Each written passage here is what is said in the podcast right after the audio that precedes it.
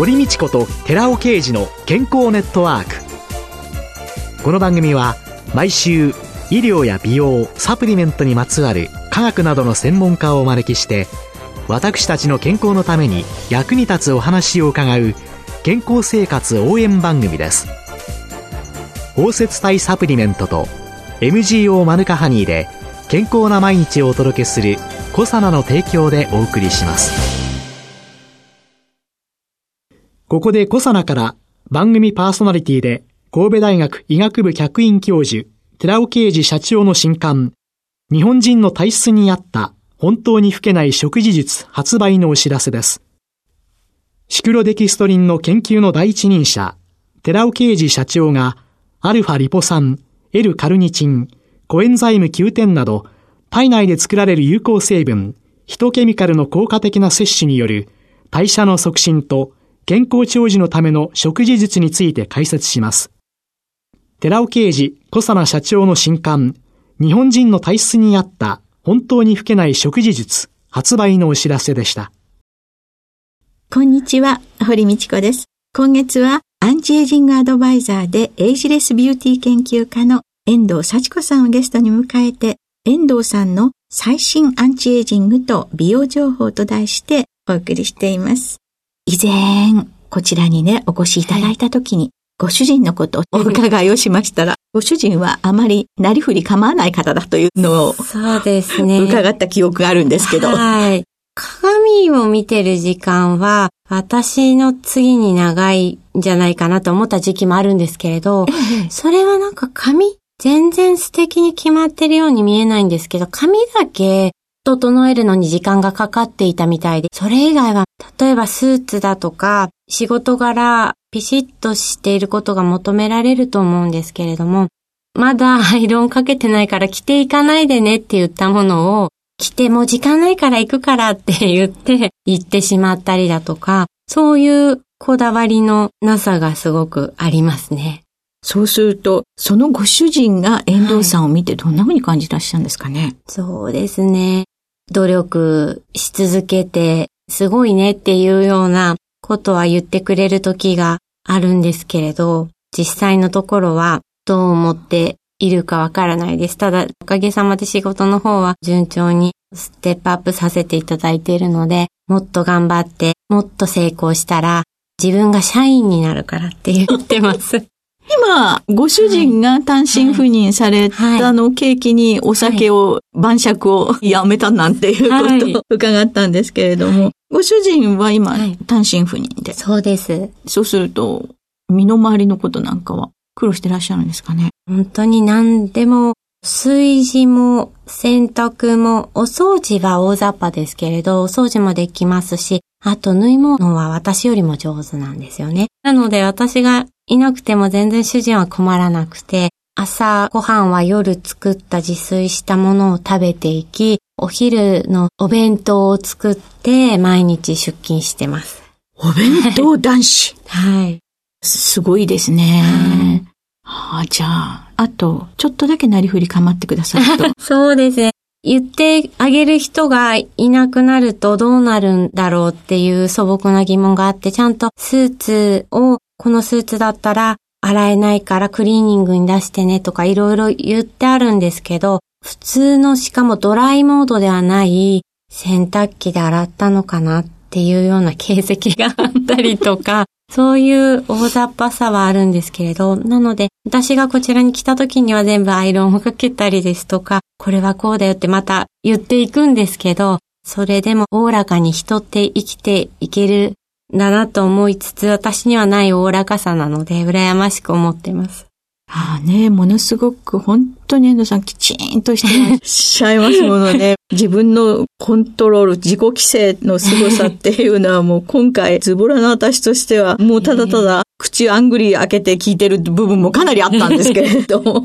お互いないものというのを持ってるっていうことは惹かれ合いますよね。そうですね。多分、うちの母がよく言うんですけれど、すごく私と主人って相反する。さらに、息子と娘が、息子が私寄りの性格してまして、娘が主人寄りの性格をしてるんですね。うん、そうすると、大きく分けると2種類の人間しかいない感じなんですけど、そうすると新しい発見があったりとか、うん、腹を立てることももちろんあるんですけど、お互いにぶつかって。うん、でも、あ、こういうふうにものって考えられるんだとか、刺激とか勉強とか、そういうふうなのをもらっているような気持ちになります。あそうですよね。あまりにストイックでこう、自分を追い詰めてやると、はい、え、そんなの大したことないんじゃないとかって 言われてしまうと、そうねって。そうですね。ね、はい、思えることもありますものね。はい、失礼ですけれども、40代になられて、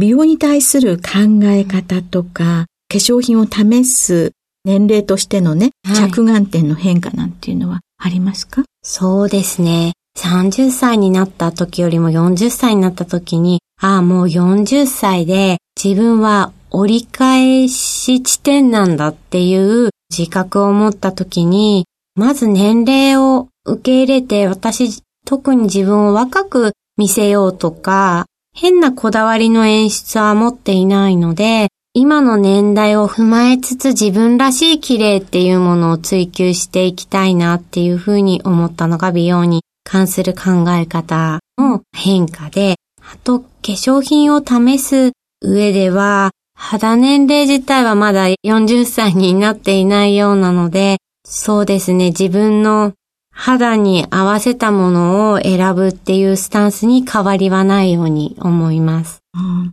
自分史上最高の綺麗っていうのを先週もお伺いしたんですけれども、はい、綺麗というのは、ただ肌や顔が綺麗っていうことだけではない、いろんなイメージっていう、はい、今の、その年代年代の綺麗さってあったと思うんですけれども、はい、20代の時の描いていらした綺麗と、はい、30代、40代になっての綺麗っていうのは、やっぱり変化してきました？そうですね。20代の頃はただ若さをベースにした誰でも手が届きやすいとは言わないんですけれども、少し努力をしたり何か意識を変えたら得られる綺麗っていうのがあったと思うんですけれども、完全に30代からは自分がどんな丁寧な生き方をしてきたとか、丁寧なスキンケアをしてきたとか、そういう暮らしぶりが少しずつ顔に出るようになるようなのがちょうどそれぐらいの時かなっていうふうに思ってまして、それで30代でいろんな経験をしてもうちょっと大人になった40代があって、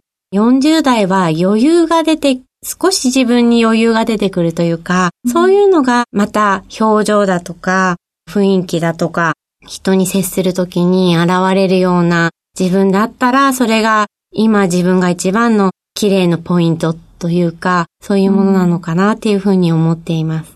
そういう美意識を持つお母様がいると、はい、お子様、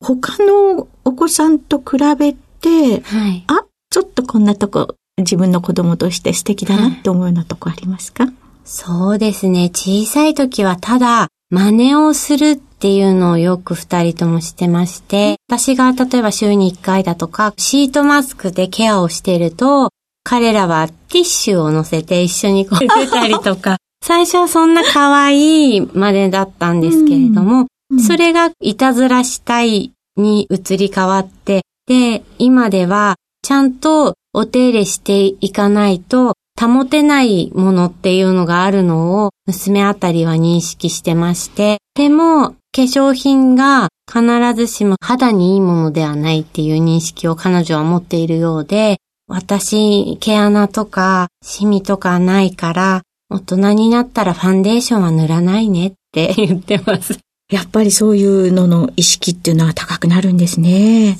そうですね。アイシャドウってまだわからないので、目の上に何か塗ったり、口になんかリップを塗ったり、早くしたいなっていう気持ちはあって、でもまだ自分には早いものだっていう認識で、それを楽しみにしているところがあるみたいです。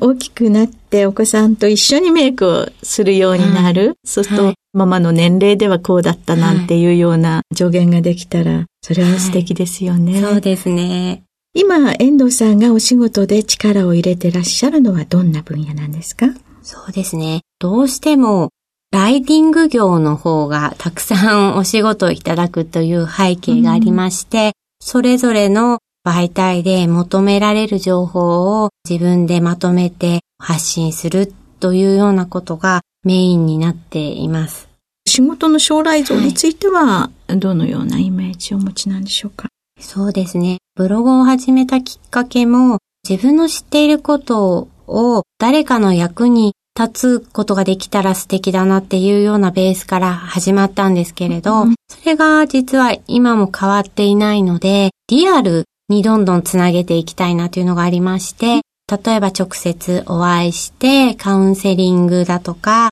セミナーでお話しさせていただくっていうのも実は視野に入れていて、去年ランチ会のセミナーっていうのをやらさせていただいたことがあって、なかなかこう、コンスタントにつなげていくのが自分のスケジュール的にも難しいところあるんですけれど、娘が今4年生なので中学生になってもっと自分に実感が持てるようになったら、そういうリアルの方にももっとウェイトを置いたスタンスで仕事をしていきたいっていうのはいつも思っています。そのブログで情報発信される。はい、で、もちろんね、はい、反応は返ってくるわけですけれども、はい、実際にリアルにいろんな方にお会いになり、セミナーをしてみて、やっぱりブログとは違う、これからそういうのをしていきたいって思うようになった、どこが違いがありますか？そうですね。こういうことを知らなかったとか、ブログの場合はあまり私の場合コメント欄に入れてくださる方っていうのは少なくて、ただ単純にアクセス数の変動だとか、どのページがよく見られているかっていうのを自分で解析して反応を感じるところが大きいんですけれど、あとはもう今8媒体ぐらいに寄稿しているので、それもやっぱり SNS の共有数が多いだとか、アクセス数が多いとかで反応を見させていただいてるんですけれど、リアルの場合には単純に喜んでくださる顔だとか、あと、あ、こういうことを知りたかったからまたこういうことを教えてねって言われることで、あ、本当に自分のお伝えしたことだとか、知識だとかが役に立っているっていう実感がよりリアルなんですよね。はい。ああね、やっぱり仕事の原動力って、お子さんとかがね、誇ってくれるっていうことだけじゃなくて、はい、その発せられた情報が多くの方に喜ばれる。はい、それがまたものすごく大きな仕事の原動力の一つにもなるんでしょうね。はい、最後に4月以降のイベントとか、記事の執筆とか出版などの予定がありましたら、ご紹介いただけますか？はい。ちょっとまだお話しできないこともあるので、あの、基本的にはツイッターとかインスタだとか私の公式サイトで公表させていただくように普段してるんですけれども、ただ一つお知らせしたいのは、なかなか忙しくてまだ指導できていなかった今年からは美容ライターになりたい方っていうのが周りでもいらして、で、実際に私が SNS 中でも関わっていく中でもそういうのを目指してらっしゃる方がすごく多くいらっしゃるんですけれども、私自身は今運営しているブログの前に運営していたブログから始めて、美容業界に何のつてもなかったですし、ハウツーも何もわからないところから始めて、今のように連載を持たせていただいたり、今回のようにラジオに出演させていただいたり、雑誌に出演させていただいたり、企業さんの広告書かせていただくようなお仕事をいただけるようになったんですけれども、そのあたりのことをどうしたら美容ライターになれるのかっていう、まずサイト運営から始めて、養成っていうようなこともちょっと視野に入れて、今後展開していくことを予定しているので、また別途公式なものでご紹介させていただきたいと思っています。はい、ぜひね、はい、ママ友の会話から始まったブログが大きな反響につながり、そしてそれがまた多くの人の目に留まり、美容の記事につながっていき、そしてそういう方をまた養成するというところに広がっていくという、どんどんどんどんお仕事が広がっていけて、ご主人が従業員になってくださるような 状況になるとよろしいですね。はい。今月は5週にわたってアンチエイジングアドバイザーでエイジレスビューティー研究家の遠藤幸子さんをゲストに迎えて遠藤さんの最新アンチエイジングと美容情報と題してお話を伺いました。ありがとうございました。ありがとうございました。続いて、寺尾刑事の研究者コラムのコーナーです。お話は小佐奈社長で神戸大学医学部客員教授の寺尾啓二さんです。こんにちは、寺尾啓二です。今週は先週に引き続きスキンケアのための科学、その2、毛細血管を維持してシワたるみ予防というタイトルでお話しさせていただきます。ここでスキンケアのための豆知識、シワやたるみの原因と対策です。神秘に存在する毛細血管の内皮細胞と壁細胞の結びつきが弱くなると、老廃物や水分が漏れ出します。そして、神秘の毛細血管はやがて減少していきます。このことを毛細血管のゴースト化と呼びます。毛細血管がゴースト化すると、コラーゲンやエラスチンなどのタンパク繊維やヒアルロン酸などのムコタ糖を生産している繊維が細胞に酸素や栄養を届けられなくなり、繊維が細胞も減少することになります。その結果、神秘はコラーゲンやエラスチンを維持することができなくなり、肌にはシワやたるみが多くなっていきます。それを防ぐには内皮細胞と壁細胞からできている毛細血管を守らなければなりません。毛細血管を守るためにはアンジオポイチンを増やして対通受容体を活性化すればいいのですが、残念ながら壁細胞が紫外線や活性酸素で弱っているアンジオポエティン量の増加は期待できません。そこで最近ではアンジオポエチンの代わりになるいくつかのファイトケミカルが注目されています。クルクミン、シナモン、ルイボスティーなどにその対通受容体の活性化作用があることが分かってきました。そしてこのような対通受容体の活性化作用を持つファイトケミカルを摂取するとゴースト化していた毛細血管が再生され、シワやたるみが改善されることも明らかとなってきました。ヒトケミカルとファイトケミカルを組み合わせて効率よく血管、リンパ管の老化を防ぎましょう。スキンケアとしてシワやたるみを予防するだけではなく、アイケア、育毛、脳機能改善、ED 予防、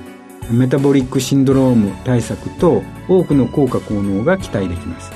お話は小佐奈社長で神戸大学医学部客員教授の寺尾啓二さんでした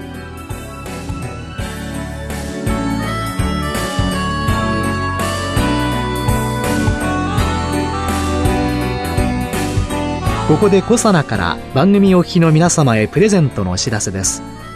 美肌のための3つの成分レチノールコエンザイム9点 Rα リポ酸を配合した美容液。コサナのシクロラボラトリトリプルエッセンスを番組お聞きの10名様にプレゼントします。プレゼントをご希望の方は番組サイトの応募フォームからお申し込みください。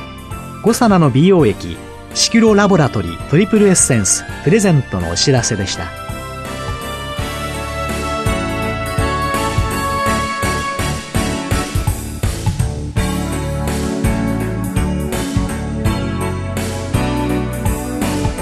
堀道子と寺尾啓二の健康ネットワーク。